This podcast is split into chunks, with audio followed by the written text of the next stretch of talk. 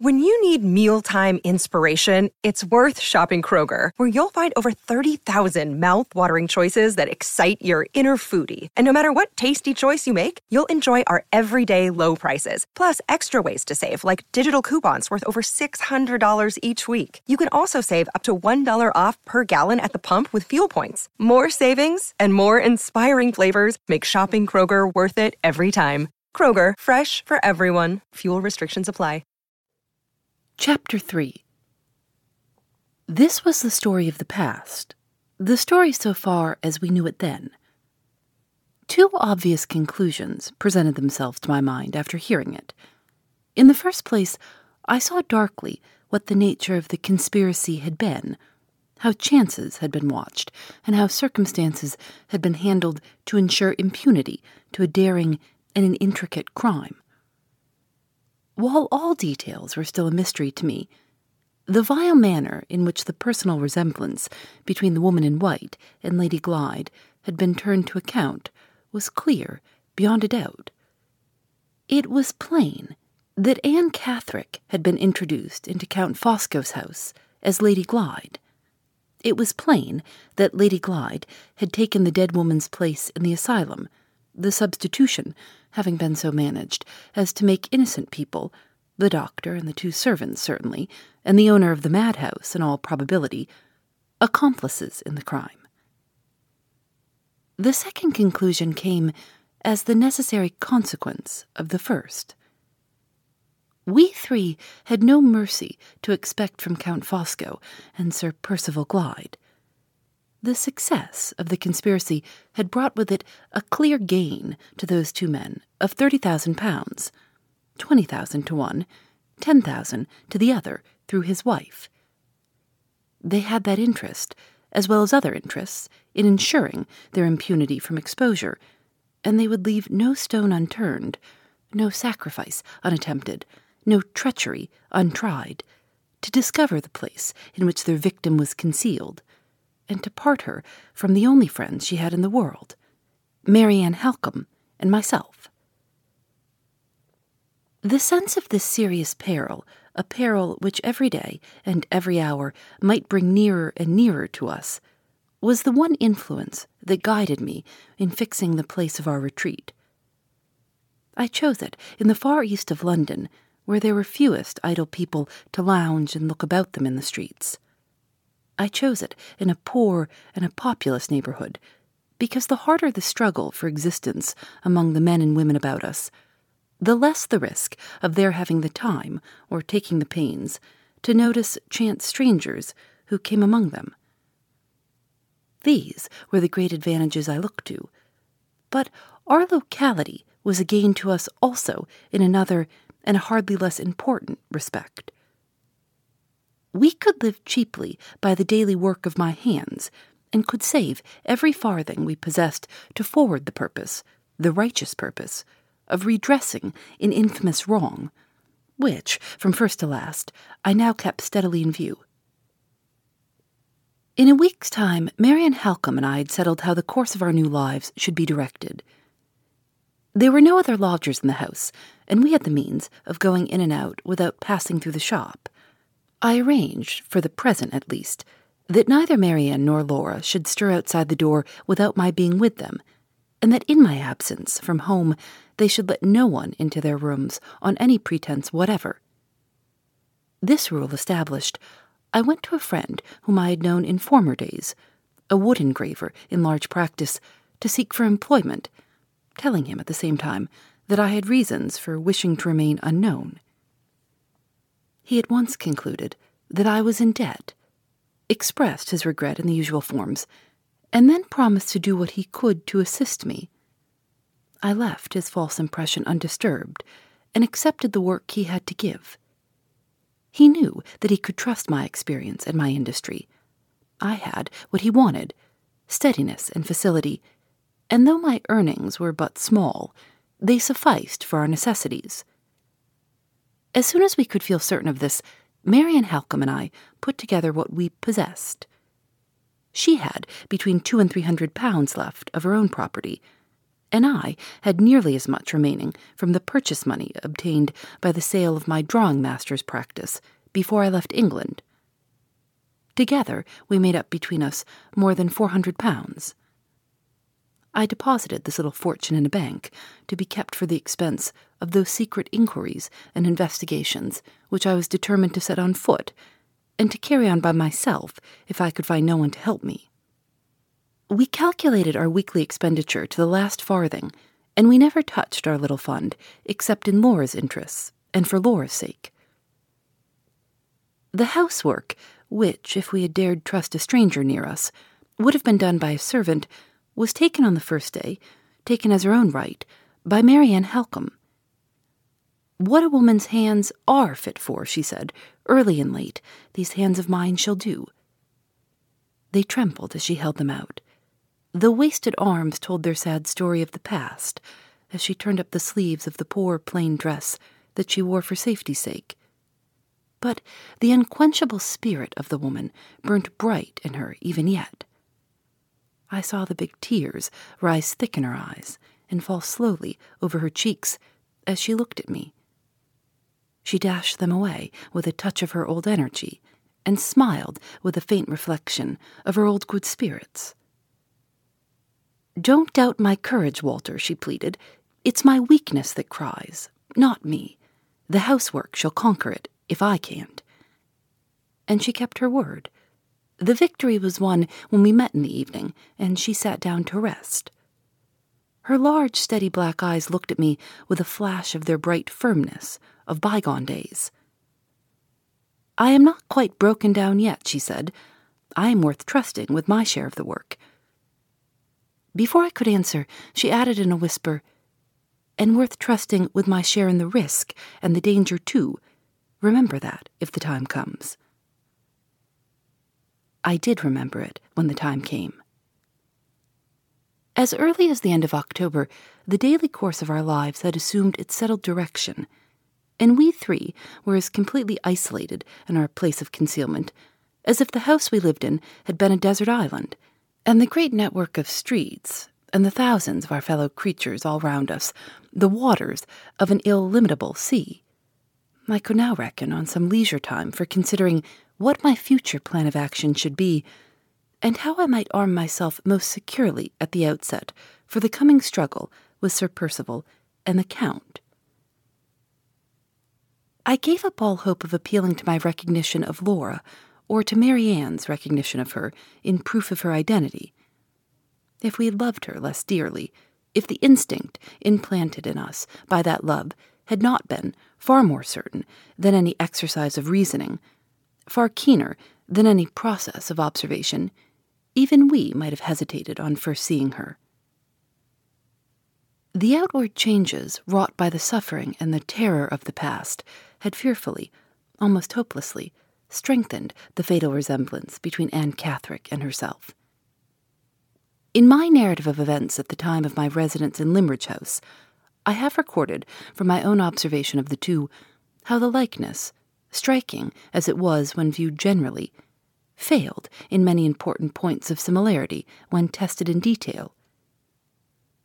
In those former days, if they had both been seen together side by side, no person could for a moment have mistaken them one for the other, as has happened often in the instances of twins. I could not say this now. The sorrow and suffering which I had once blamed myself for associating even by a passing thought with the future of Laura Fairlie had set their profaning marks on the youth and beauty of her face, and the fatal resemblance which I had once seen and shuddered at seeing, in idea only, was now a real and living resemblance, which asserted itself before my own eyes. Strangers, acquaintances, friends, even who could not look at her as we looked, if she had been shown to them in the first days of her rescue from the asylum, might have doubted if she were the Laura Fairlie they had once seen, and doubted without blame. The one remaining chance which I had at first thought might be trusted to serve us the chance of appealing to her recollection of persons and events with which no impostor could be familiar was proved by the sad test of our later experience to be hopeless. Every little caution that Marian and I practiced towards her, every little remedy we tried to strengthen and steady slowly the weakened, shaken faculties, was a fresh protest in itself against the risk of turning her mind back on the troubled and the terrible past. The only events of former days which we ventured on encouraging her to recall were the little trivial domestic events of that happy time at Limmeridge when I first went there and taught her to draw. The day when I roused those remembrances by showing her the sketch of the summer house which she had given me on the morning of our farewell, and which had never been separated from me since, was the birthday of our first hope. Tenderly and gradually, the memory of the old walks and drives dawned upon her, and the poor, weary, pining eyes looked at Marian and at me with a new interest, with a faltering thoughtfulness in them, which from that moment we cherished and kept alive. I bought her a little box of colors and a sketch book, like the old sketch book which I had seen in her hands on the morning that we first met. Once again, oh me, once again, at spare hours, saved for my work, in the dull London light, in the poor London room, I sat by her side to guide the faltering touch, to help the feeble hand. Day by day, I raised and raised the new interest till its place in the blank of her existence was at last assured, till she could think of her drawing and talk of it, and patiently practice it by herself with some faint reflection of the innocent pleasure in my encouragement, the growing enjoyment in her own progress, which belonged to the lost life and the lost happiness of past days. We helped her mind slowly by this simple means.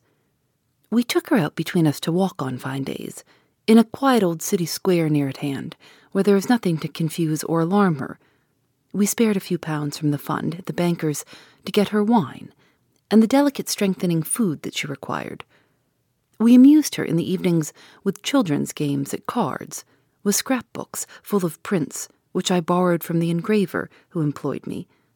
By these and other trifling attentions like them, we composed her and steadied her, and hoped all things as cheerfully as we could from time and care, and love that never neglected and never despaired of her. But to take her mercilessly from seclusion and repose, to confront her with strangers or with acquaintances who are little better than strangers, to rouse the painful impressions of her past life, which we had so carefully hushed to rest. This, even in our own interests, we dared not do. Whatever sacrifices it cost, whatever long, weary, heart-breaking delays it involved, the wrong that had been inflicted on her, if mortal means could grapple it, must be redressed without her knowledge and without her help. This resolution settled, it was next necessary to decide how the first risk should be ventured and what the first proceedings should be. After consulting with Marian, I resolved to begin by gathering together as many facts as could be collected then to ask the advice of Mr. Kyrle, whom we knew we could trust, and to ascertain from him, in the first instance, if the legal remedy lay fairly within our reach. I owed it to Laura's interests not to stake her whole future on my unaided exertions, so long as there was the faintest prospect of strengthening our position by obtaining reliable assistance of any kind. The first source of information to which I applied was the journal kept at Blackwater Park by Marian Halcombe. There were passages in this diary relating to myself which she thought it best that I should not see. Accordingly, she read to me from the manuscript, and I took the notes I wanted as she went on. We could only find time to pursue this occupation by sitting up late at night. Three nights were devoted to the purpose, and were enough to put me in possession of all that Marian could tell. My next proceeding was to gain as much additional evidence as I could procure from other people without exciting suspicion.